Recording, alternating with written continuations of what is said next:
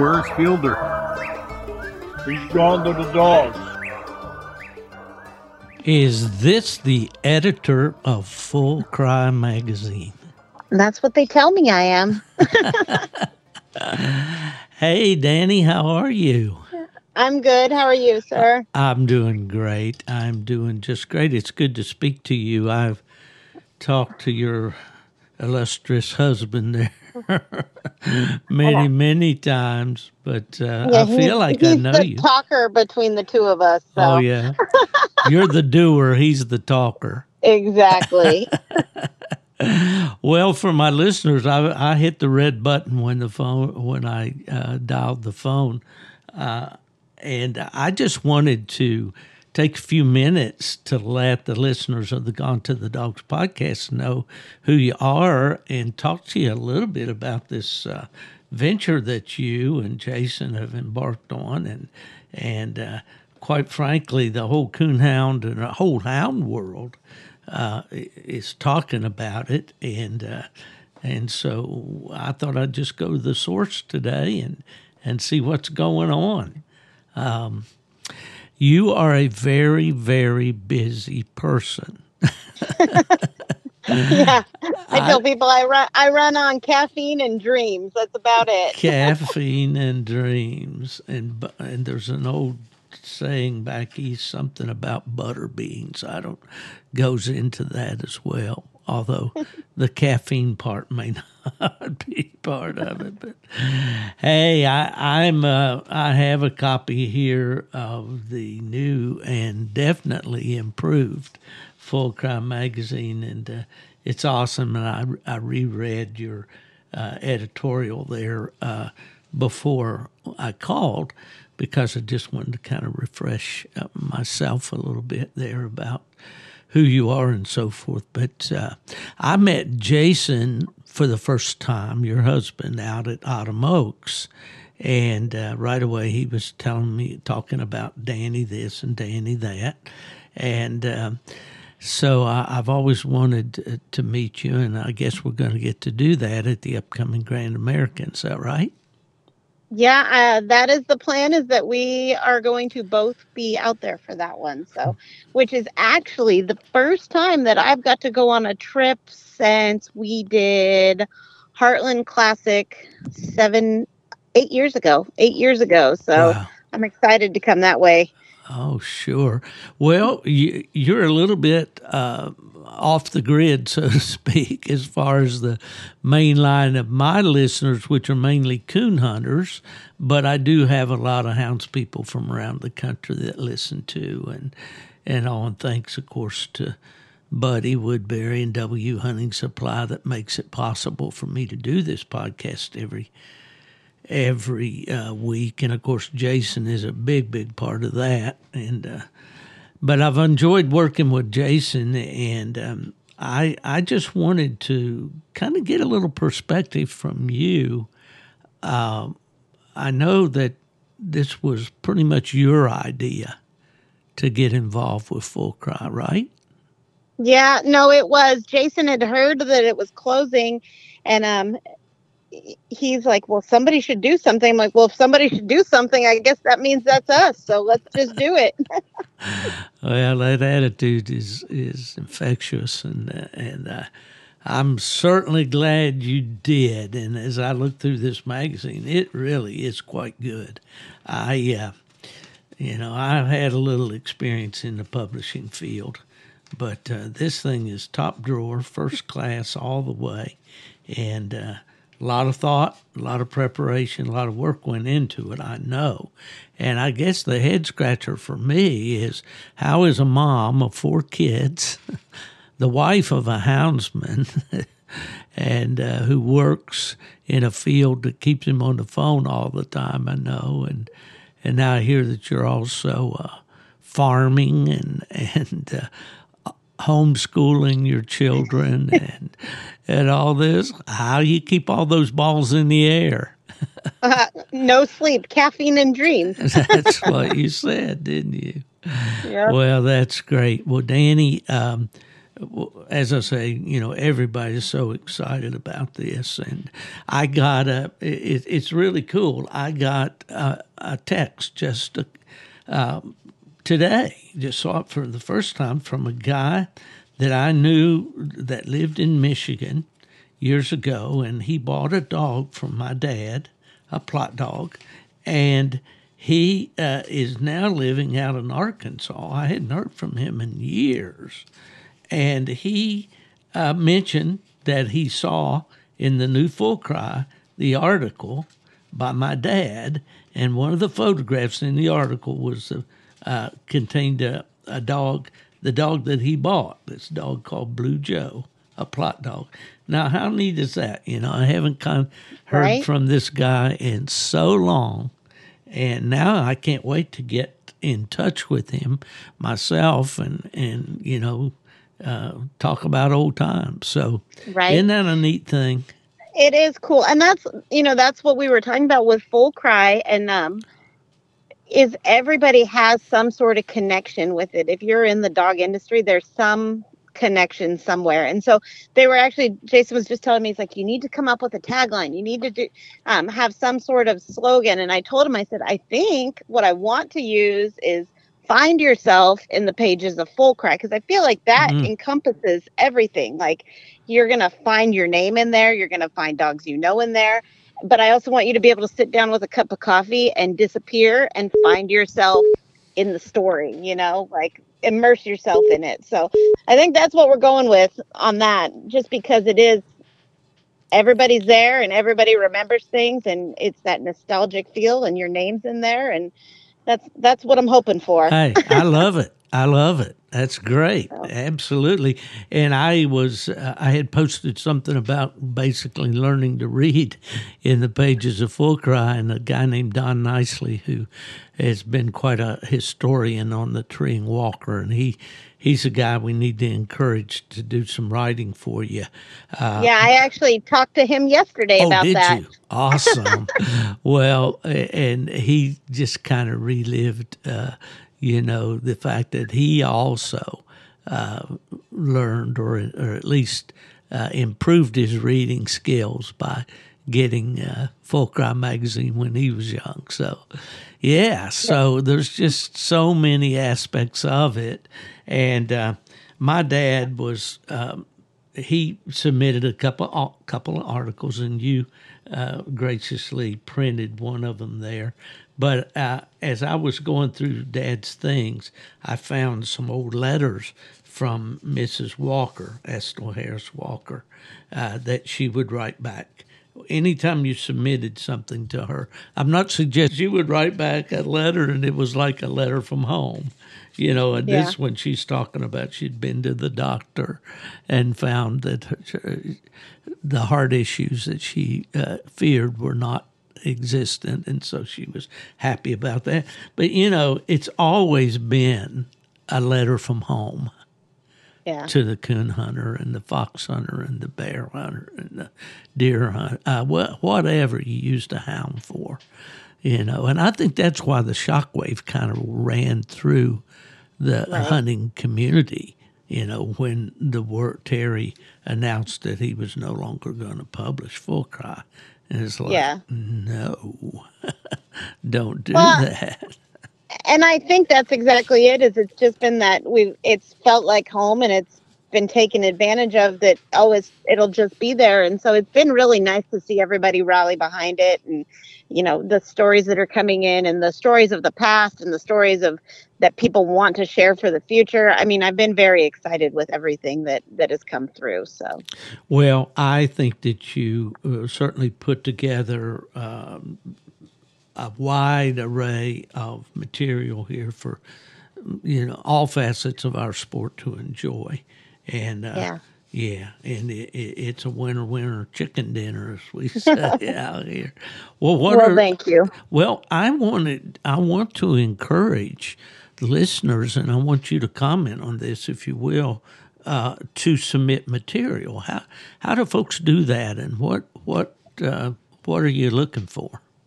Yeah, so I am looking for if the clubs want to send updates I'm looking for little short 500 words for club updates. But then if you've got good stories to share, um, I would like to feature a lot of those. And I, I'm really looking for more story story type of things than just um, news reports and stuff. Yeah, the news reports. Like I think there is a place for it and it needs to stay there, but we're kind of trying to limit the words on those so that we can get that good story and that that Hmm.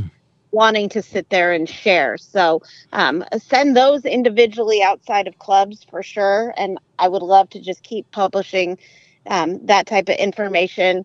Um, and you can send it to publish at fullcrymag.com. Um, and we'll just start adding those in and featuring some at the front and then um, putting as many as I can fit in my pages in, in as into there. So that's what I'm I'm looking for right now is just good stories. Um, I know in February I'm gonna do. I'm trying to feature more of the mentor aspect of it. So the stories of the guy who got you into hunting, or we always all have that one guy that we were ready to throw in the towel and quit and just kept you going. Um, so those types of stories in that February issue. Um, and then December, I'm really trying to put some feel good stories in. Um, uh, so I've got Houndsmen for Heroes, which is um, Hmm. a hunting organization that actually Jason sits. It's a nonprofit. Jason sits on the board with them, um, and their whole purpose is we take um, veterans out on bobcat hunts. So it's all cat hunting with veterans, and so stories about them. And then I'm talking with um, the guys that are doing the hound, the Great Hound Puppy giveaway for kids. Um, so that'll be in the December issue. But if you have any nonprofits or groups that are just doing feel good work with hounds, that's going to be December. I want December to be light. It's Christmas. Absolutely, absolutely. I think we all th- there's just something in the air that kind of softens the heart, you know, Yep. when Christmas rolls around and. And yeah, well, I think that's a great idea. I want to re- uh, repeat this so that people get it. Uh, you want those submissions sent to publish at fullcrymag.com, right? Yes. Yep. Okay, good deal. Well, hopefully, uh, if I can remember, I'll have uh, Jason uh, tag that maybe in the show notes, show summary on this podcast that people can uh, can uh, see that as well. Well, uh, you uh, with all of the activities that you have around home, uh, do you ever get the opportunity to get out with the hounds yourself? Um, I have taken a lot more of a backseat the last few years because we just keep having babies. So now that the older ones are able to go and do, Yeah. grandma's watching the babies, and so I've I've started hunting a lot more with him than Well- I was. But you know, when we got into dogs, I was already a dog person per se before we got hounds and he was a hunting person per se and so the hounds just ended up being a really good fit for the two of our worlds. I mean when Hmm. it comes down to like my my background is all biology and um, animal science. And so i totally nerd out on pedigrees and genetics and that type of thing. And he nerds out on seeing dogs in the woods. And so between the two of us we have some very uh, lively discussions in our household no doubt, no doubt. Well, I think he probably came back from that uh, initial meeting we had at Autumn Oaks, which was uh, uh, spilled over into the late hours uh, up in the room with uh, my friend Nubbin Moore, and uh, and uh, we were just you know talking dogs, so to speak, and Yeah. and I think it might have sounded like we were imbibing a little too much on Nubbin's uh, homemade wine. But if you've ever had a glass of that muscadine wine, you will appreciate it for sure. But no, well, that's great. Well, that uh, you know, I knew f- from the start, from his reputation at uh, W, so many people depend on Jason uh, for so much there at that uh, at that organization, and I knew he was a great guy. And when I heard that you guys were going to tackle this project, at first I said, "What?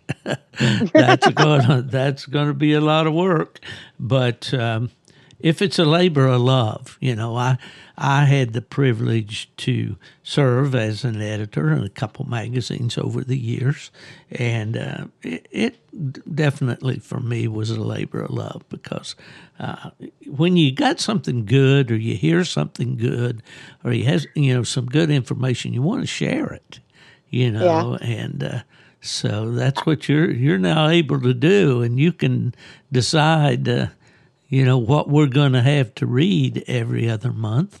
And uh, that's a big responsibility, but it's also got to be uh, a kind of a, a, a, rush to be able to yeah. That.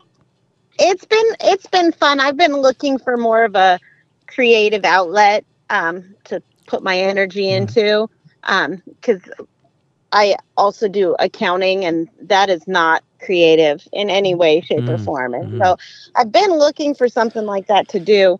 Um, and before we, the day before we heard Full Cry was for sale, um, I was actually cleaning out under the couch, which, if you know my life with four children, that never happens. Yeah. Never happens. it just can stay under the couch. And yeah, right. Out, out of sight, out of mind, right? I, well, I was cleaning out under the couch and I pulled out an old 1990s issue of Full Cry from under there. And I'm like, why do we have this?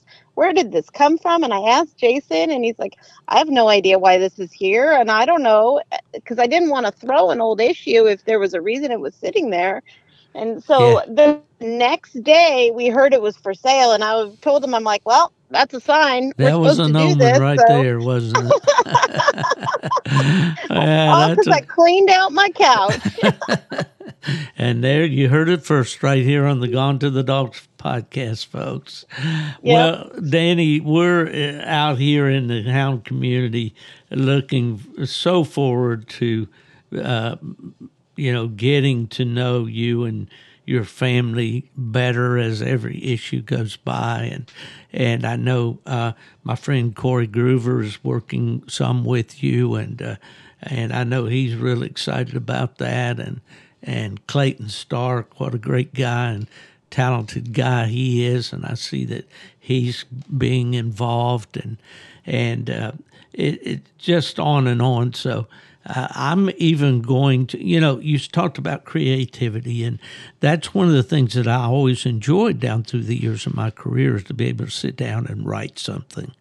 And my son is actually a journalism major, although his he's been in a PR field with uh, with major corporations. But he told me years ago, after he went to journalism school, he said, "Dad, you just need to write something every day." Just it yeah. doesn't matter what it is, just write something every day. And so I look forward to doing that. And I hope that I can come up with something every once in a while that you might find uh, worthy of printing. But uh, I encourage the listeners to uh, to get those creative juices flowing. Yes, and there there there are pages for them. So even if it comes in help with that, don't worry about sending me a finished product. Just send me send me your stories. I can't replicate those. That's what I'm looking for. Well, back years ago at Coonhound Bloodlines magazine, I had some writers that would submit, and if I published it just the way they wrote it, it wasn't that, that it was not for pub. I mean, that it was anything, uh, you know, uh, um, obscene or anything like that. It was just mm. that you couldn't decipher it. so that that's what an editor's for. Okay, you got to earn your yep. money, you know.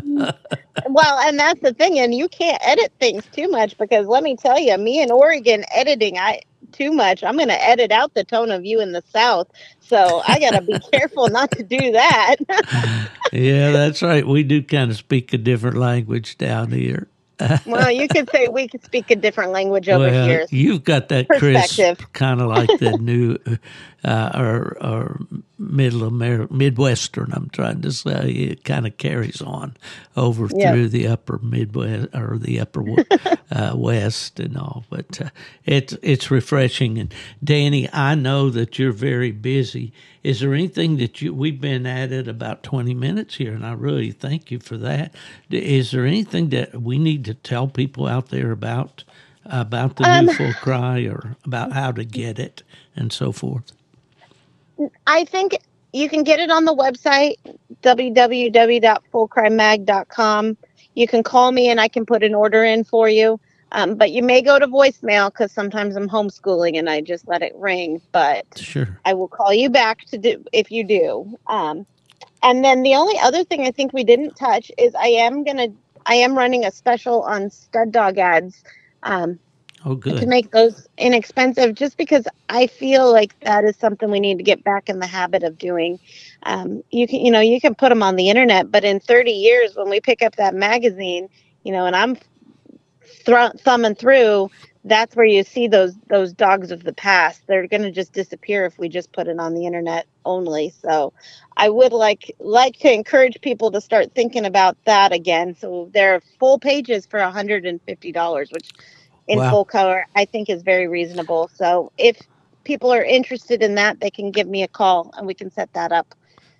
Awesome. Well, I'm glad you brought that up because that was always a major part of the magazines in their heyday when there were a lot of uh, the circulation numbers were quite huge simply because that was the form of communication we had. But one of the things that readers look forward to the most were reading those stud ads and uh, and so forth. So I would encourage listeners out there uh, get that. Uh, get those ads done. Now, do you want those camera ready when they come in, or do you want? I mean, it would be nice, but Yeah. I can help build ads if that's Okay. not possible. So, um, my my graphics guy's going to kill me for volunteering him to help me with well, that. there are sources. uh, there are several sources out there of people that are building ads, and they're simply putting them on the internet, and they don't have the impact that they have when you're holding it there in your hand. You know, exactly. and, and yeah,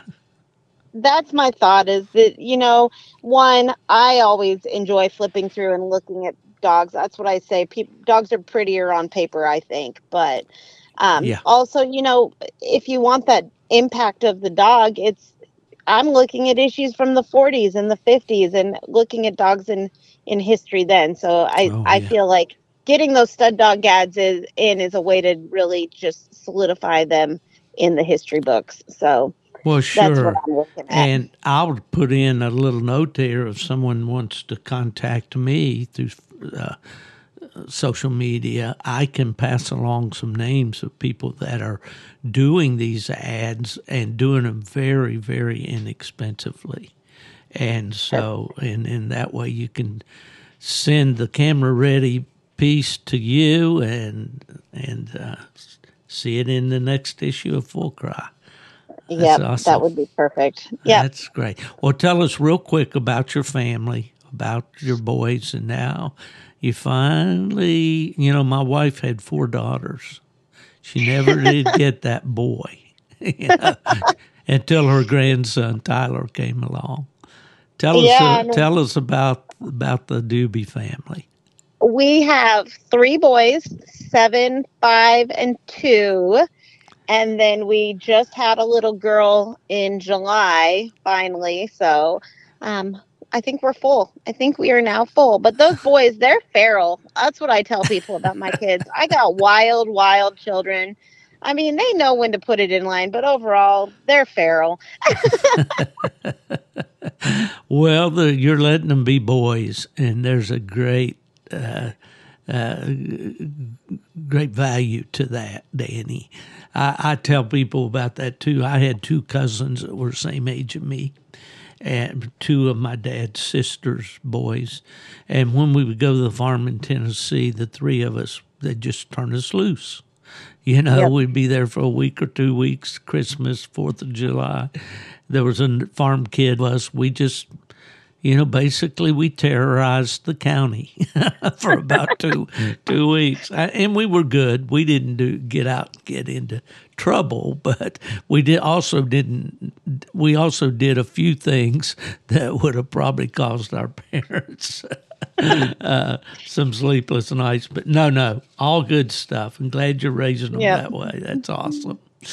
Well, Dani, it's been delightful to talk to you. I appreciate your time, and I would hope as time goes by and new things are coming up for Full Cry or anything that you have to say. And I know uh, your husband uh, does a podcast quite regularly on the uh, Hound uh, Cast W Supply Network there. But uh, you're always welcome here. And anything new coming up the pike for Full Cry or or you just want to come on and visit, let me know. We'll get it done. Absolutely. I appreciate it. And I really appreciate the support from you and from the hound community in getting this done. I think it's going to be a, a great labor of love for all of us. So I think it's something that we can all be proud of together. There you go. Well, that's Dani Duby, editor, and uh, she and her husband Jason are the owners of Full Cry magazine. Uh, our sport needs Full Cry, and we're so happy that it's in such good hands. Well, thank you very much, sir. Well, it's mighty good to have Dani Duby on the podcast today, and uh, I've got um, great expectations as to how uh, the new Full Cry magazine is going to fare out there among the tree dog people across the country. And I thought it would be a good idea today to bring my friend Cory Gruver uh, back to the podcast. He's been on a couple of times already, and uh, like me, has worked with a coonhound or treehound publication, that being the uh, Coonhound Bloodlines, when he worked, as I did, uh, at United Kennel Club. So, uh, just really glad that you're on with me today, Cory. How you doing? Hey, Steve, I'm doing good. I'm glad to be here. Well, yeah, and and is autumn coming to Pennsylvania? That's the first question.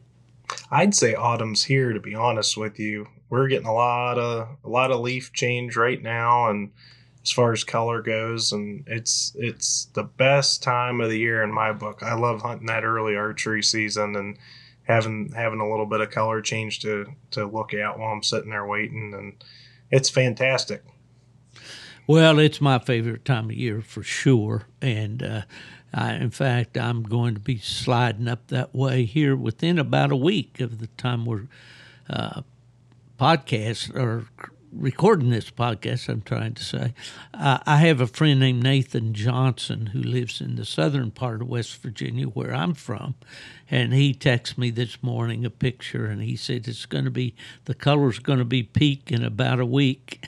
Oh my and goodness! uh, he says, "I know that you're, uh, you and your uh, wife like to do these leaf peeping tours and all, but uh, this year we've kind of opted to take a different route. We're going to do some things later on in the year, so we're not taking our little color tour, which uh, just conveniently opens a door for me to take a hunting trip." ah, in in mid October. So I'm planning to leave here uh, about the middle of the month and uh, slide up to Virginia, hunt a little bit with my brother and with my buddy Keston.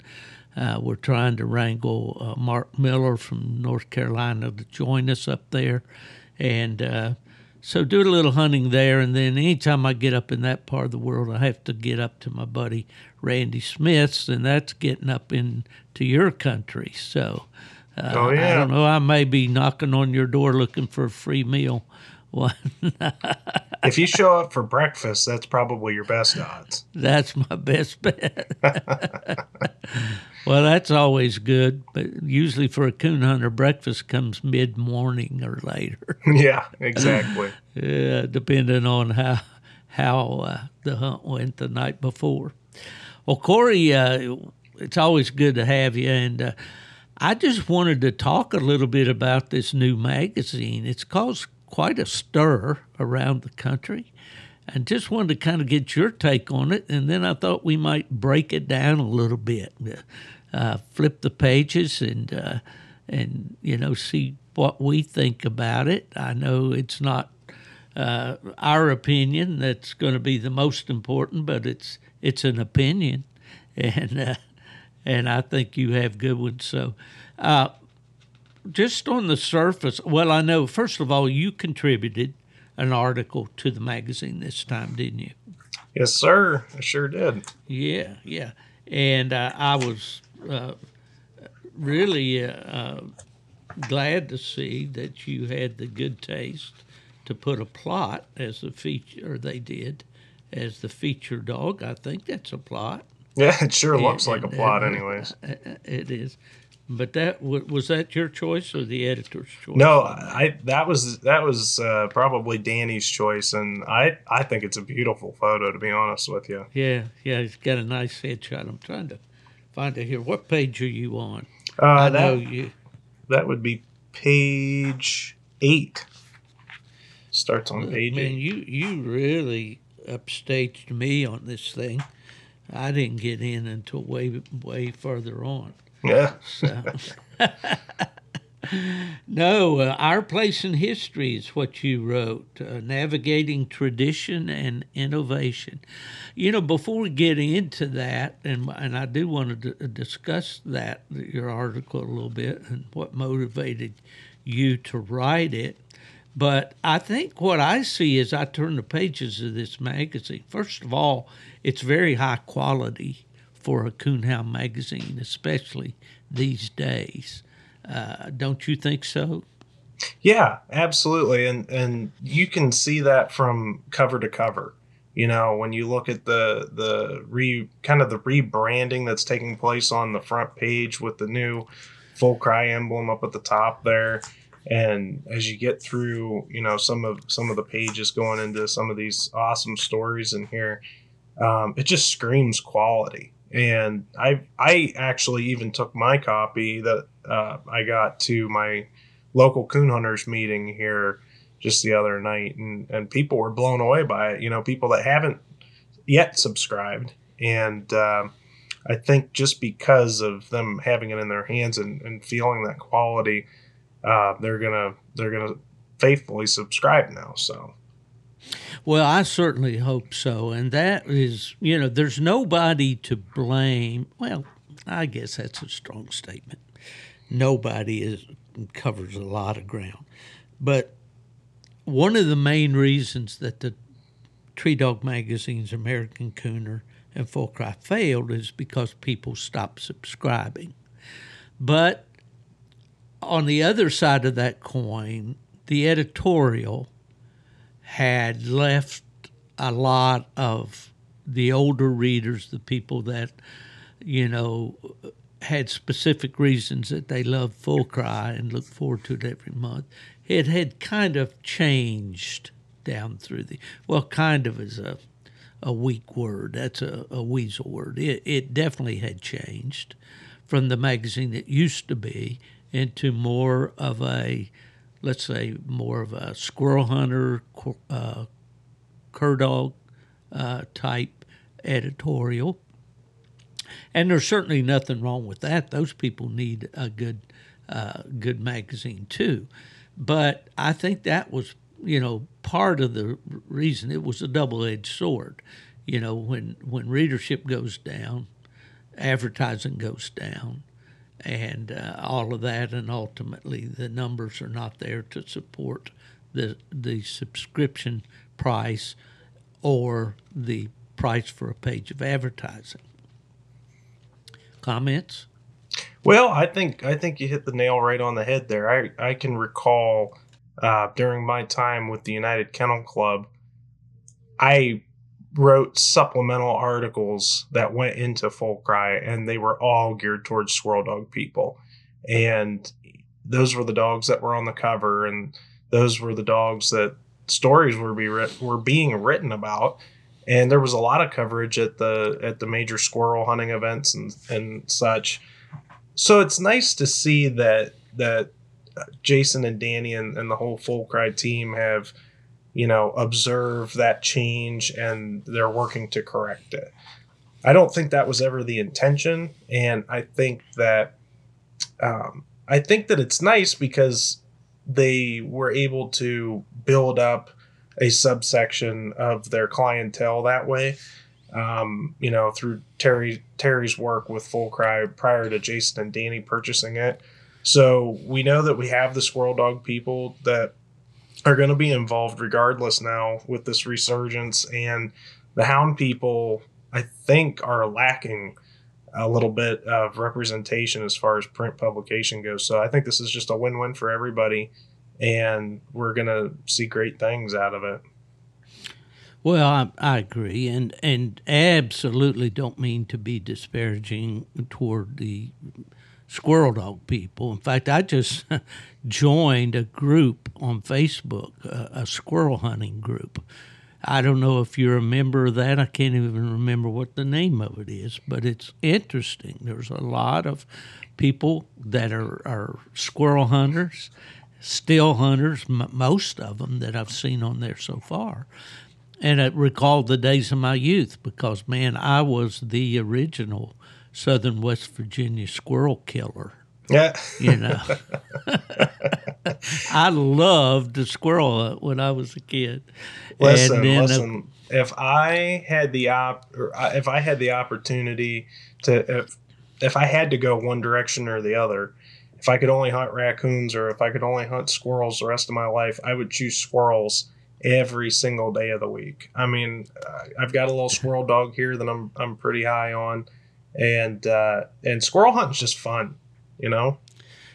Absolutely, it is. And when I was in, uh, well, back over the years at the registries, as we started to develop squirrel hunting programs, you know, uh, that was a hoot to me uh, because, you know, uh, hunting squirrels over a dog. In fact, we did a, uh, a TV program through the Michigan United Conservation Clubs.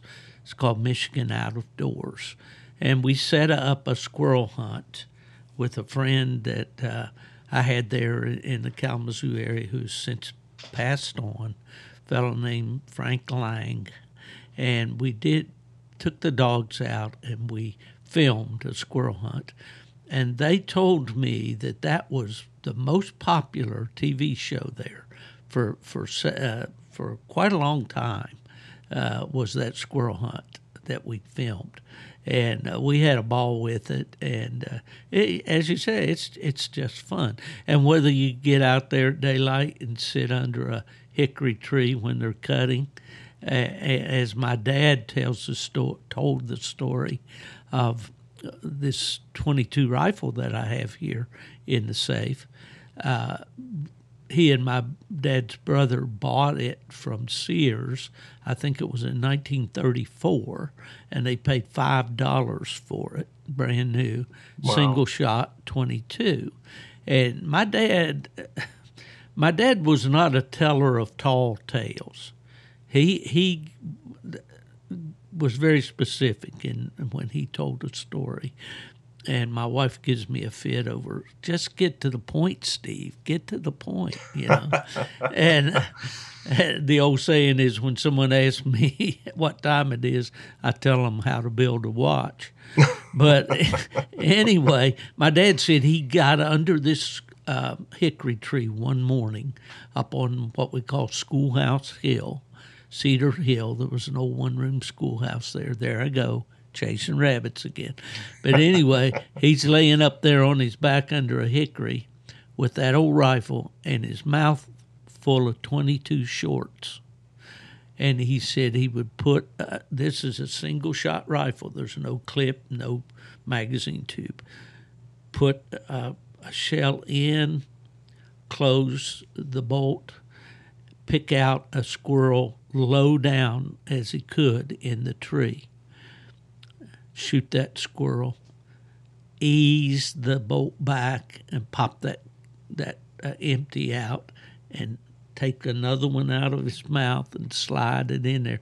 I hope he used some good Hoppe's number nine or something on that action when he got through, because imagine it sounds like it would be kind of juicy. Probably. But anyway, he said, Steve, I killed six squirrels out of that one hickory. He said, because, and this is the way Dad told it. He said, when I got up and they, they quit feeding, I got up and I counted my squirrels. I had six. And he said, Oh, my gosh. that's the most I've tre- killed out of one tree. So anyway, squirrel hunting's a great sport, and I and I know that the editorial in Full Cry had leaned heavily that way, but you know the squirrel hunters were the ones sending the material. They were the ones that were writing the breed columns and the association columns and sending in the photographs and so forth. So I think that's a maybe that's a lesson for us that kind of prefer uh, the hounds of the night or maybe the big game dogs or whatever. If we want to see more of our uh, favorites in this new magazine, we're going to have to support it with our stories and our pictures and so forth. That that's exactly right, Steve. I mean, and I and on that point, I would say kudos to the the people that did contribute to this particular issue. I think there's a lot of quality in the writing in this particular issue. Uh, and it just blew me away reading it cover to cover that that morning that it you know came into my mailbox. It was a real treat. So Well, you're ahead of me in that regard. I, I definitely, as soon as I got the magazine, I, I cracked it open and I started. I read uh, Dani's editorial first, and uh, as you can, as listeners uh, now know, she's a very interesting lady, and uh, I call her the Renaissance gal, really, because she does so many things and uh, is so talented. And uh, but any rate, the thing that I got from the interview with Dani and uh, knowing her husband Jason is this is a heart thing. This is the, something she's doing. Uh, you know, when when she says that Jason came in and told her that the magazine uh, Full Cry was no longer going to be published. That she said it was like the look on his face was like he lost a favorite uncle, oh, you my. know, and uh, and uh, her her story there that she told about uh, how she got the idea by uh, cleaning out from under the couch and finding an old issue of Full Cry magazine and asking uh, Jason, what what is this? What's this all about? Why is this there? And then the one thing led to another. You know, got them all uh, piqued their interest in pursuing, you know, purchasing the magazine. So, well, anyway, okay. As we look at this thing, first thing I notice, it's got this real nice, almost cardstock cover, which is it's not flimsy uh, at all. I wouldn't use it for toilet paper. I can tell you that much. No, no, no, no. That would uh, uh, that would not be a good a good choice. There's an old West. Now there you go, Cory. Doggone it. There's an old West Virginia boy back there that I used to write about quite often. His name was Bubba, and he lived back in the hills. And he he got uh, about a thousand feet of this orange heavy duty uh, extension cord and ran it up the hollow from the Widow Jones place and purchased himself a computer and an, and so and he got on the internet and he used to send me emails and I would write about those emails. And so Bubba uh, decided to uh, order some uh, bathroom tissue will be refined here and uh, from uh, Sears and they wrote him back and said sir uh, we need the catalog number for the item that you're ordering. And he promptly filled out a postcard and sent it back to him and says, Dear sir or madam, if I had the catalog, I wouldn't need the toilet paper. so That's a good one. so that's that's enough from the humor section of the podcast today. But anyway, no, it it uh, you open the book. There's a nice ad right there on the inside front cover from Cajun Outdoors and uh, showing their lights and jackets and vests and uh, there's a nice color ad there. So good for them. Good for them. Then there's announcements. Hey, you know, they got a contest going here that looks pretty cool. You can win an original Volume 1, Issue 1 of Full Cry Magazine from February of 1939. There's a contest here how how you can win that. That's pretty cool, you know it? Yeah, that I uh, I didn't even realize they were doing that. Yeah. And then they've got a nice table of contents here that looks just like what you would find in a slick magazine. In fact, I look to see this magazine popping up on the in the magazine uh, stand at uh, at Barnes and Noble or um, uh, Books a Million. Uh, you know, it's that quality. You know, it, it's every bit as as good or better than a fur fishing game or. Uh, uh, you know, some of those may not be quite as slick as Gray's Sporting Journal, but uh, Well, and that's a good close. point. That's a good point, Steve, because you know everybody has their own opinion on print publication and where it's going and what it's doing.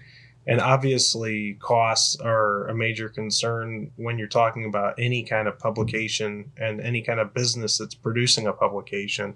And that's the common theme that we see with with major publications nowadays. Any any type of magazine or newspaper that you're going to read is the quality of the materials that uh, are being printed on is going down, and that's to save costs. And obviously, Full Cry has recognized that you know the touch and feel of a publication is just as important as the content in it. So, you know, kudos to them for picking up on that and, and being able to and being able to facilitate that to our customer base. Well, I think so for sure. And the question comes to mind to me, you know, is uh, the only way they're going to be able to sustain this kind of a quality publication is through subscribers and advertisers. And, uh, you know, it, this stuff isn't free. And paper isn't free, and ink isn't free, and graphic design isn't free. But this one definitely is is a first class, maybe, you know. And I worked with Coonhound Bloodlines as you did, and I remember when back in the day when Full Cry and American Cooner each had thirty thousand subscribers, and we had three thousand and we wanted to build a better mousetrap, so to speak, you know, and we wanted to increase the circulation of that magazine. And so I know what it costs and the effort that's involved in producing magazines like this, you know. So uh, this is what I hope, sincerely hope, that every hunter out there, and you know, I don't, I don't have a dog in this hunt. I don't own, as my mother would say, a red cent in this magazine. But I think it's important that we have a good quality, and we do have Coonhound bloodlines, but let's face it, it's a house organ for a registry. And and you know, and and more and more the content of that publication, for the reasons that I've already talked about, is to you know to support uh, the registry. You know your upcoming events and new champions and and all of that sort of thing. Where, but I think we need uh, a journal, so to speak, you know, that just covers the entire sport and it, and something that's worthwhile, you know, for your subscription dollar and something that you want to look forward to every month, you know, or excuse me, in this case, every other month, coming to your mailbox. Yeah, you know, Um, I think that I think that with the quality that they are they're pushing with this magazine, I might actually draw a parallel for our listeners. Um, if anybody has any experience with Project Upland specifically, if you look at or if you have any familiarity with Project Upland, they have a you know a big social following, and they also produce uh, a print publication, and the quality that we're seeing with Full Cry is very similar to the quality that we'd see in in a Pro- Project Upland publication. And Project Upland, for those of you that don't know, that's uh, a magazine that's primarily driven towards bird dog enthusiasts and upland hunters specifically. So, you know, it's nice to see that there's a there's a counterpart to that that's being presented for tree dogs specifically. Yeah, absolutely. And uh, you know, for years that you know those kind of publications, there's I often wondered with the decreasing habitat and all, and you know, quail hunting used to be um, huge uh, all across southern Illinois was uh, was a, a strong quail hunting area. I'm not so sure that's the case anymore. Uh, I often wondered where are these people running all these bird dogs, but bird dogs are very popular across the spectrum of people that that are interested in sporting dogs. Yeah. You know, and I kind of opened some eyes. I think when I told uh, the people that were interviewing me years ago for a segment on E ESPN two about a coon hunt. We were out at the Nite Lite Company in Clarksville, Arkansas, and I I quoted that what Purina had published uh, that they had determined that organized uh, competition for coonhounds was the largest sporting dog activity in the country. Uh, you know, larger than bird dogs, larger than uh, labs, larger than beagles, uh, you know, and that kind of really opened some eyes. But Sure. for some reason, you know, I mentioned before, uh, Gray's Sporting Journal and, and magazines like that, and even this uh, yuppie magazine called Garden and Gun. Uh, you know, it, it the focus usually comes around to a bird dog. Sure. You know, it's a, it's a German short-haired pointer lying on the rug there, or maybe an Irish setter. Who the last one that po- pointed a bird was probably when it came off the ark. with oh, I'm going to get hate mail for that. Probably. But um, anyway, uh, that being said, you know, we've always kind of played uh, second, not even second fiddle to the other sporting dogs, you know, when it comes to nice publications and good good press, you know, and and I think this thing right here is going to take us a long way to to dispelling some of that. Uh, well, as I thumb through this magazine, I'm seeing stuff from about every aspect of uh, of the tree dog sports and uh, and big game hunting. I see uh, Clayton Stark with Stark Outdoors. It has um, an article or two here. Uh, there's a spotlight on a very popular uh, stud dog right now, the Frogger dog.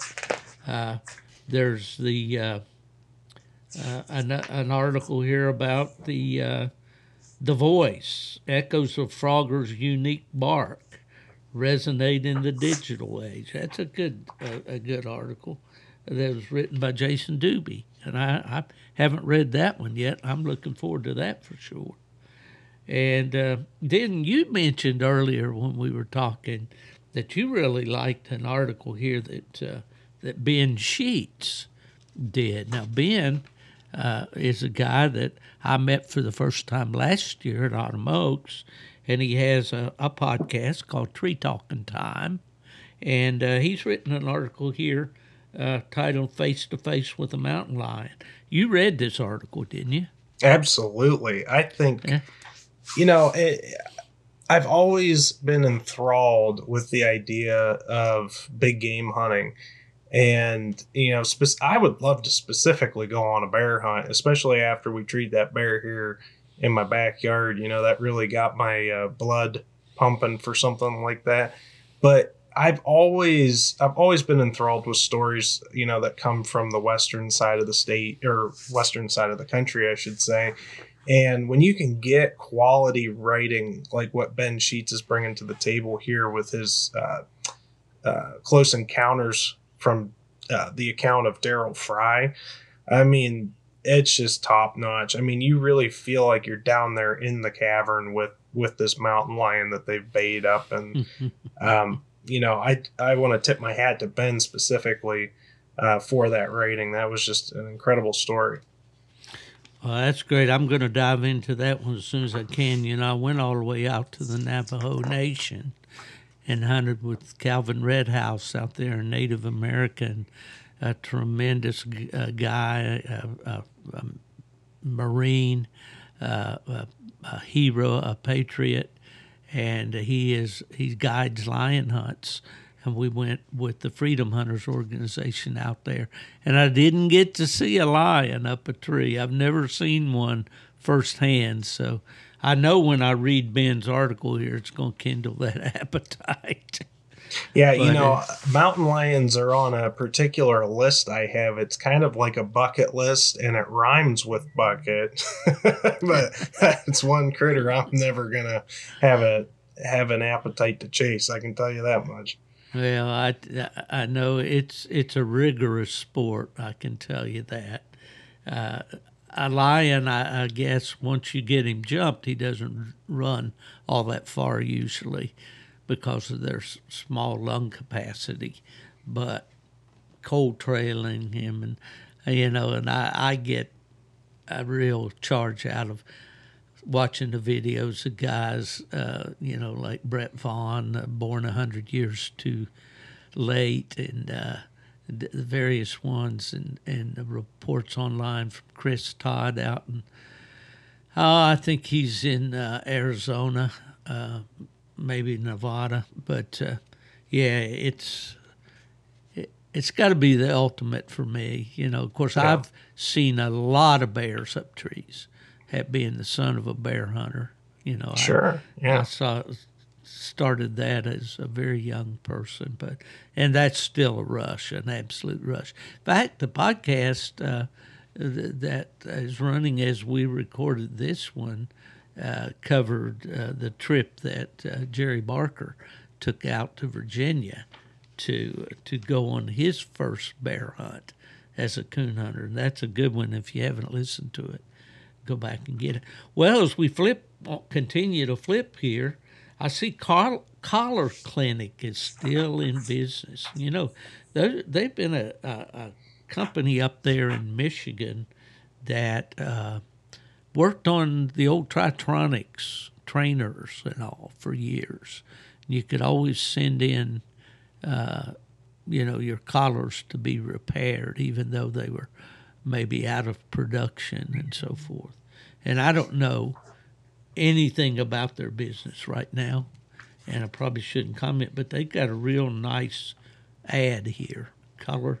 Of course, these ads are all color, and you may not have uh, noticed or picked up on this, Cory, but Dani uh, just told us that they're running a special on stud dog ads in full cry, and you can get a full page color ad in full cry for $150.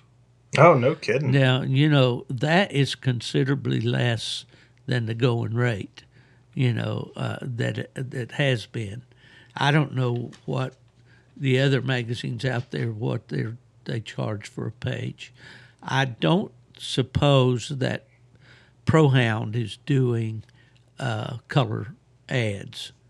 I think their publication, in fact, this this month I got mine, and it, it, it I don't know, it, it it's full of uh, statistics which are good, and I read them, but there's really no editorial there much. Yeah, you know, but uh, anyway, but here's an article on what to expect when your dog's expecting. Now that's got to be a good article for people that are raising puppies. That, Did you read that one? Um, I have not read that article yet, but I'll tell you what, I will be delving into that at some point in time because there's nothing I like better than raising a litter of pups every now and then. I haven't done it in several years, and you know it's something that's on my radar as I as I get some young children here on the ground and and getting interested in dogs. So you know, I, I've heard a lot about the the author of this article, Taylor Young um, the Yeah. tree, the tree dog doc. I've heard a lot of good things about Taylor. Um, looking forward to reading it. Yeah, Taylor Young, DVM. And this is a, a it's well let's see, it's one, two, three, four, five pages. So cool. And here's uh here's um a nice ad from OkieDogSupply.com. Have not heard of them before. Uh, and uh, looks like they got a full array of of hunting gear and clothing and lights and all kinds of good stuff. Now, as I turn the next page here, and I don't know if we'll be able to get through all this or not in this episode, but here is a fantastic photo under a, with an article called "The Canadian Tree Dog," uh, and it's a conversation with Kelly Morton, Alberta's tree dog enthusiast, and man, here is an old log corral with a mountain lion hanging from the top post and a group of hounds. Let's see, one, two, three, four, five, six, seven, eight, nine, about 10 hounds under a big sky. It's just an awesome photo. So I'm really looking forward to digging into that. And then when you flip the page, you got bobcats, you got uh, mountain lions, you got bears, cinnamon color bears. So that's all cool. Speaking of getting this uh, hound sport out, uh, there's an interesting uh, interview here with Yanni Putelis. And uh, Giannis Putelis is kind of the right hand man for Steve Rinella, a meat eater. And if our listeners haven't uh, been acquainted with the Meat Eater podcast or the Meat Eater TV show, uh, you've been under a rock, maybe. I don't know, but uh, have you? Are you familiar with the Meat Eater, uh, Cory? I'm I'm ashamed to admit it, but I am not. Uh, I haven't watched Meat Eater. Uh, you know, I I know that it has such a such a major following. You know, uh, across across the sportsman you know paradigm or whatever. But man, I I just have not seen it, and I I guess that's something I need to put on my list to to watch. But I did read the article. I thought the article was fantastic. Yeah, well, this is a guy that you know is is well known uh, through the podcast and through the TV show, and he's gotten a blue tick hound, and he's hunting this hound, and he's done an interview here with uh, Bear Siragusa. And Bear has uh, been, or Barry, and, and his nickname is Bear. He has his uh, uh, own podcast as well. And uh, so that's got to be a great read right there. He interviews uh, Yanni in uh, in detail here. It's oh four or five pages, I think. So that's got to be got to be a good one. You know, the thing that strikes me here as we're doing this, kind of just breaking this down, is there's a lot to read in this publication, in Oh, this magazine this month. Yeah, and if not you're a reader, you're going to dig this thing because we're not even Yeah. halfway through this. no, no, no. And uh, Dani was gracious to. She wanted some old stuff, and I had a, an article, a clipping in our scrapbook uh, of an article that my dad did for Full Cry back in May of 1971. So that's been a few years. Seventy one.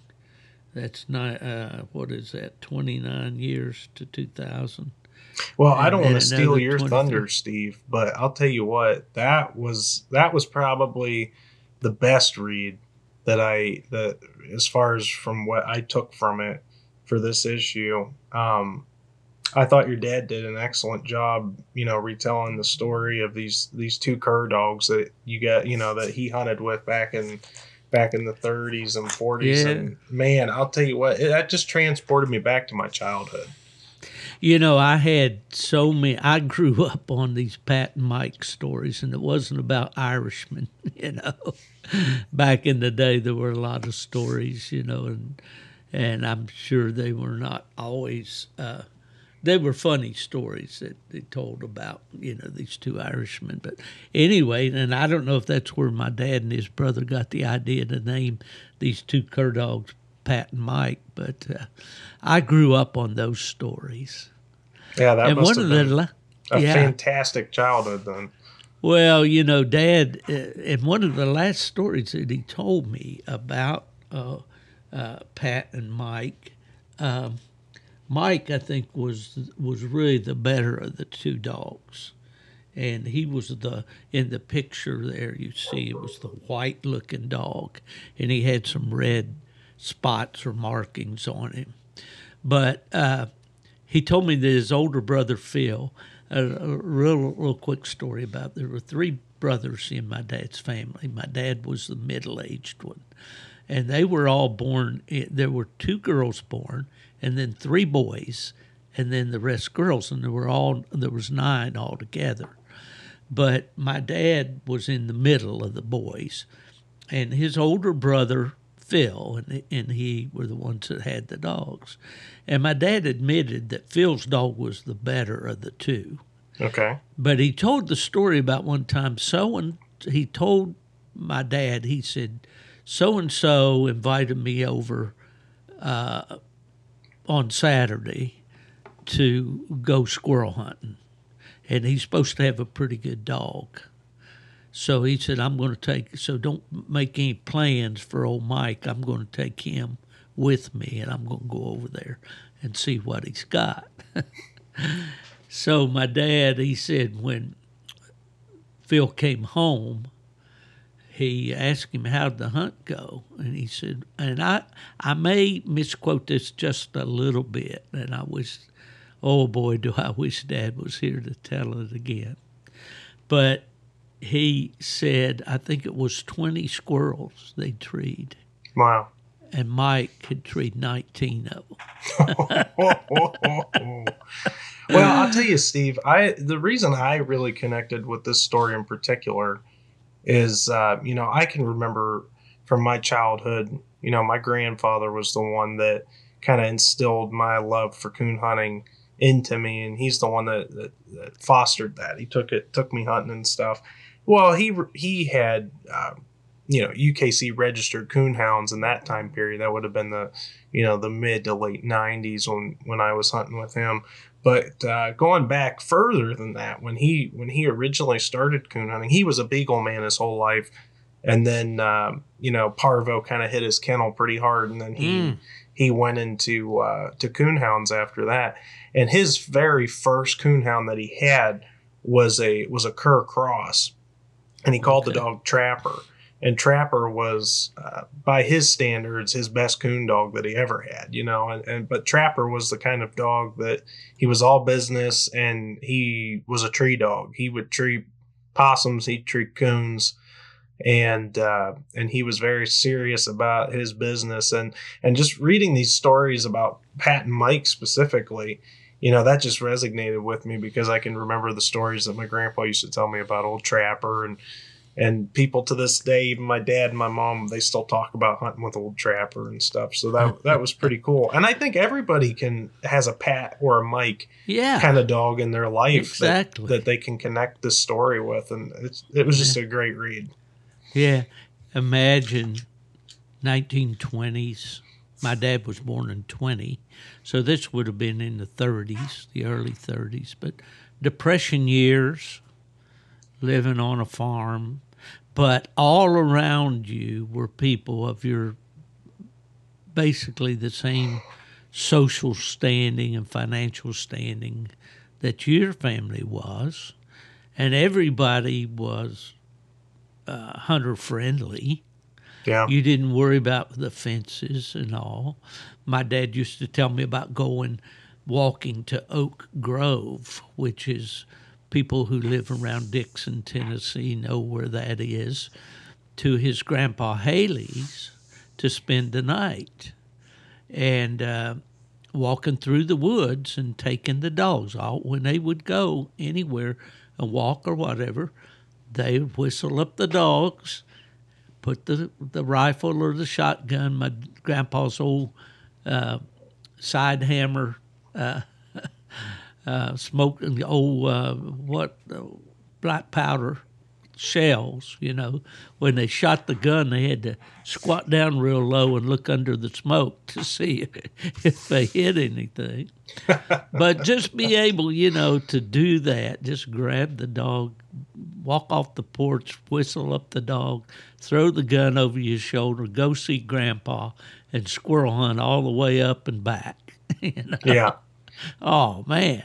Well, I would I would make an argument that that's probably why guys like me are packing on the extra pounds nowadays because we got to drive everywhere to go hunting. You know, Absolutely. I, I'm working today. I went out and got the supplies and stuff to to fix it, my four wheeler ATV trailer, so I can haul that thing up to Virginia, so I can run around with Keston. Oh, good call. Good call. Because uh, those those walks, especially with that long legged sucker, uh, you know they get long and. Uh, but yeah, that's true, you know. And uh, my dad lived to be 88 years old, yep. and uh, hey, you know that that toughness, you know. Of course, there was a lot of mental toughness that went along with that. Oh yeah. Yeah, but that was that was great uh, for me personally to for Dani to uh, to publish that article, and I I do definitely thank her for that. Uh, somebody here at Clifton Robinson's got an ad on a uh, dog called Cahaba River Newt. Looks like uh, looks like it's a cur dog here, and uh, OMB. What is it? OMCBA Dog of the Year for 22. Yeah, you know that's uh, a dog that I've seen advertised quite a bit. So it's nice to see that that uh, that dog's being advertised here too. Yeah, yeah, yeah. The dog must be the real deal. with All these titles. Mm-hmm. And then they got a. I see W Hunting Supply bought a, a couple pages here and got a lot of good pictures. That's a cool deal. And uh, I slid in a little article here. They uh, asked me to do about autumn oaks, which is always fun for me to write about autumn oaks because I enjoy it so much. But, Yeah, uh, that was a good that was a good one to read, especially considering I had to miss out on it this year. Yeah, that's that's one that I try to make every year. I didn't go the COVID year, Yeah. but uh, you know, and and just the scope of this thing. Now we already talked about these dogs, these lion dogs up in in Alberta, and here's one. Highland Tree Dogs, Nova Scotia's versatile canine hunters. Now, if I had to if I had to put a pin on my favorite read in here, I it would be between uh, you know the the mountain lion stories with Daryl Fry and these Highland Tree Dogs. I I didn't even realize that anybody was working on any kind of versatile hunting dog like this. You know, as far as like a breeding program, and uh, I am forever infatuated with versatile dogs and you know, actually after reading this article, it makes me really want to go out and buy one, or at least try. Well, that's the way I felt when I was at uh, UKC and we were contacted, or perhaps we contacted them, NAVHDA, North American Versatile Hunting Dog Association. yeah, And those guys were out there, they'd be hunting squirrels or whatever with a, with a, uh, you know, the wire haired pointers. What are they called? Drothers or dr- drop tars. Yeah, Drahthaars, yeah. And uh, uh, you know, and this one fella had he mentioned a place in West Virginia that I knew very well because I bear hunted there, Kate's Mountain, which is near White Sulphur Springs. If you watch the Barnwood Builders program on on TV, those boys there. But anyway, he was up there squirrel hunting and treed a bobcat with his with his German short-haired pointer. Oh yeah. And you know that's that's all cool stuff right there. You know, UKC had a saying I thought was really good, and they probably had it when you were there. It came along after my time. It's said dogs that do stuff. Yeah. and, and that was that I I love it, man. I really love it. Yeah, so th- this article was written by Mickey Mickey Siddle, and um, and the Highland Tree Dogs. I'm not going to quote the entire recipe here, but uh, Drahthaars, Leopard Cur, and the Plott Hound. So that is an interesting combination. I wouldn't have Yeah. anticipated, uh, you know, that being the foundation there. But man, I'll tell you what, I uh, I could definitely get behind something like that. That's a big reason why I moved to Plott Hounds was because I like like the versatility aspect of that breed and and seeing guys working on stuff like this is pretty pretty cool. Well, you know, Plotts have been my breed for so many years, and they are versatile. I uh, once uh, communicated with a fella out in Nebraska that used Plotts for pheasant hunting.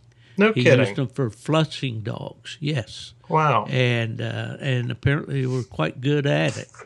So you know, it's it's. I think that it goes. The Plott may be more than other breeds, and the guys, the loyalists from all the breeds, would probably argue with me over this.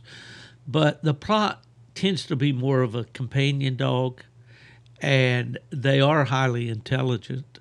They're a bit aloof sometimes, but they are uh, they're intelligent and they're they're biddable, as they say, and Yeah. you know. Uh, so anyway, but that's my little that's my little personal opinion, and I'm going to stick to it. Yeah, you know, the only versatile dogs that I've had in the past have been uh, coon dogs that like to tree possums. You know that.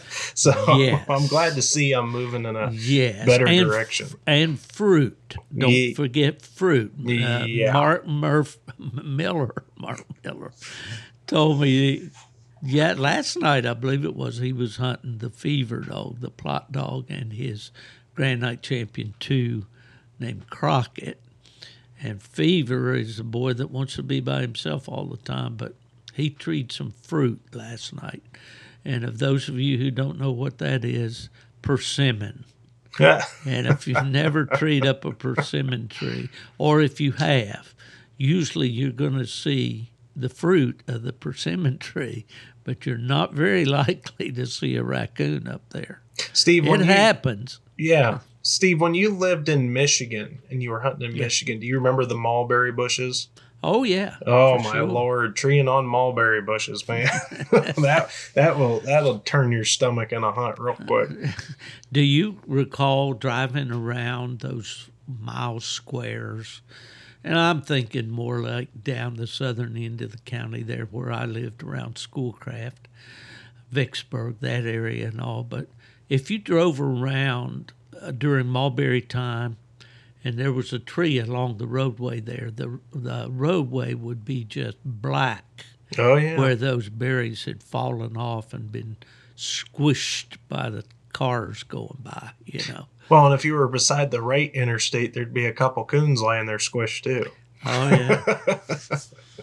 the highways really they it's amazing how much uh, carnage they do to wildlife up there. Oh That's yeah. one. That's a little aside, though. But you know, I lived in Raleigh, North Carolina. I lived in Eastern Ohio at one time. Uh, but Michigan, when you were out at night, you were most always seeing lives, uh, wildlife of some type. hmm You know, as you, I used to just take when I finished my hunt, usually over west of town in Van Buren County, or maybe down in Cass County. I'd take a long drive home, just kind of unwind and see what I could see. Deer and raccoons and possums and skunks and foxes and you know, I just wildlife everywhere. Uh, you go to some other areas of the country, like even down here. Of course, we're re- very thick, and and a lot of vegetation here in Florida, but you don't see that. Yeah. You don't Well- see that hardly at all. I can, you know, I I I tell people that ask, uh, not that people ask a whole lot, but you know, I believe 110 percent the air was fresher in Michigan, and I Mm. say that because when I describe hunting in Michigan compared to hunting in Pennsylvania, Pennsylvania is very much the inverse of Michigan, and what I mean by that is.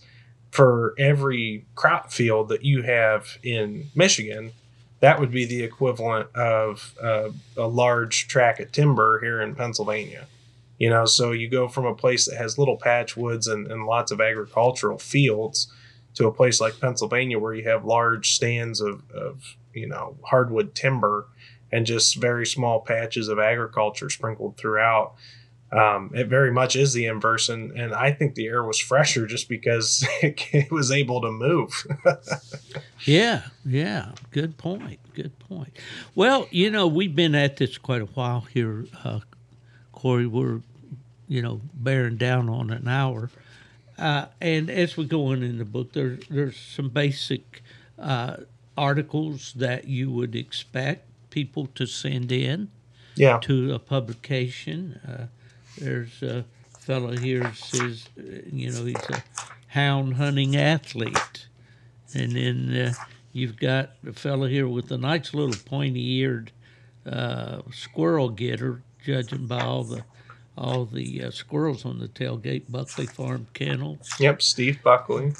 Yeah, you've got uh, the importance of hounds, unleashing the legacy in the wilderness, talking about kids hunting, and uh, There's some great little excerpts in here, um, specifically like an artist spotlight. Uh, Yeah. There's a there's a book corner, which I thought that was a, a fantastic idea. That describes some older literature that you can get into if you're interested in reading more about hounds. exactly. Here's a book called Hounds in the Hills. I don't have that book. I haven't read it. I'm going to see if I can find a copy. Well, if I find it before you do, I will buy you a copy. Well, I appreciate that. Yeah. I do. And then there, there's some great club articles in here too from some of our some of our more uh, our larger breed organizations that are out there, like Yeah. the American Black and Tan Association and the American Red Bone Coonhound Yeah, Association. I see. Oh, Jeff Young, a longtime red bone man from from Michigan, is on there, and a, picture with his dog. oh yeah, probably Yeah, goes back yeah. to Yellow River Red Blaze if I had to guess. Well, you know those red dogs better than I do. Well, I guess the point being is here, uh, Cory, is that this is a new beginning, and it's an opportunity for those of us in the the coonhound world to have a really nice publication to look forward to and to to share with our with our friends. And you mentioned taking an issue to the coon club you know and uh, and all. And there's a even a classified section you know. As i as a kid i used to read those classified ads those those extra special grade a uh, cooners for $75 just send your money to ozark kennels so and so arkansas. And then the kids corner at the back. That's fun isn't it? Seeing these kids send their artwork in and Oh yeah, their pictures and they they cut out all of the uh, artwork of you know the possum treers or anything like that. You know how kids are; they're brutally honest. no slick That's trees, no possums in the kids' corner. We cut those out. Right, right. And on the inside back covers a really nice dog box, uh, Alder Grove dog boxes. Now, this is a, a, a company I have not heard about. Uh, they say you can get local pickup in Oregon and South Dakota. So there you go. But looks like a nice, especially rig box there with looks like four Walker hounds up on top. But uh, but the part the part of the magazine I haven't read it all yet. But the thing that I did read and it really uh, I've told some people on social media just be sure you have your box of Kleenex on the table when you read this one about Old Duke. It's a very well written poem uh, on the next to the last page. And I'm not going to spoil it for you. I'm going to let let you see if you had the same reaction that I did. Well, we've kind of shined the tree, as they say. We've got W Hunting Supply again has a nice ad on the back page, and uh, I don't know how many pages this thing was altogether. Eighty-two, it says, and that's that's pretty impressive. Why? How you give it? What kind of grade you give it overall, Cory? I mean, I I would give it as high a grade as I could. I mean, you know, really nowadays, now that with American Cooner gone and and you know some of the other publications diminishing a little bit, really all the choice we have is between Full Cry and Coonhound Bloodlines, and you know I can tell people. Uh, from my perspective, uh, considering that both of these publications came to me within a day of each other, um, looking at them side by side and kind of comparing and contrasting these two magazines specifically, I think they complement each other really well. You know, so if you are an avid subscriber to Coonhound Bloodlines, I think Full Cry is going to be something you can really get behind because it won't be a lot of uh, repeated information. You know, Coonhound Bloodlines is a lot of stats and figures and rules and results, whereas Full Cry is more of an editorial style, a storybook, so to speak. Yeah, well, you make a great point there, and you know, and that's back in years ago when we decided to try to turn Coonhound Bloodlines around and, and make it something that folks would look forward to every month. Is to provide, uh, you know, all as much information as possible to our readers, along with a good editorial. Yeah. Now, with Coonhound Bloodlines, I think, and maybe that editorial is good. What the articles you read in there are good. They're worth your time. They're worth the reading. But the emphasis has not been on the editorial in the last few years as much as it once was. But I think you make a great point. You know, you need them both. You need uh, that magazine for information, and uh, and I believe that this full cry is going to provide us with a lot to do on those snowy nights when it's too cold to hunt, except for me, because I live in Florida, and I. and Well, when it's- you it's- guys are buttoning up and and chipping ice out of the buckets, Oh yeah. Well, I'm it's down here coon hunting in my shirt sleeves. well, it's definitely comparing apples to oranges, and um, Oh, yeah. it's a scoreboard compared to a storyboard. Let's put it that way. Right, right. Well, Cory, we uh, have talked and hopefully not bored to tears our listeners for the uh, last hour. And uh, I appreciate you taking the time in the evening. I, I, I got to get a report on this Plott dog, though, before we go. Oh Lord, yeah, the Plott dog. She's doing great actually. Um, so since last time we spoke on the podcast, Goldie has run and treed her first coon at night solo, and um, we've had her out with her mother, who just recently was the high scoring Plott hound at the UKC World Hunt Hey, and uh, we've done some hunting with her and, and Goldie together, and and she's catching on. She's catching on to the night hunting. She seems to be pretty naturally independent. Gr- Great track dog. That's what I've been looking for for a long time. Is a really good track dog, and and she's definitely that. But um, I might I might tease a little bit here and just say that I've been enjoying this young dog and our conversations so much that I've gone out and I've booked a Plott hound puppy that should be coming here just before Thanksgiving. Okay, Yeah. it's on now. The hook is set. Yeah. The hook is set. Uh, my buddy and partner on our Plott dog fever just told me this week that he's thinking about getting another Plott. Now this is a dyed in the wool Walker man. I mean, he's had some good ones too, and has some good ones. But those little brindle dogs have a way of kind of getting close to you. yeah, you're going to have to change the name of the podcast to Gone to the Plotts.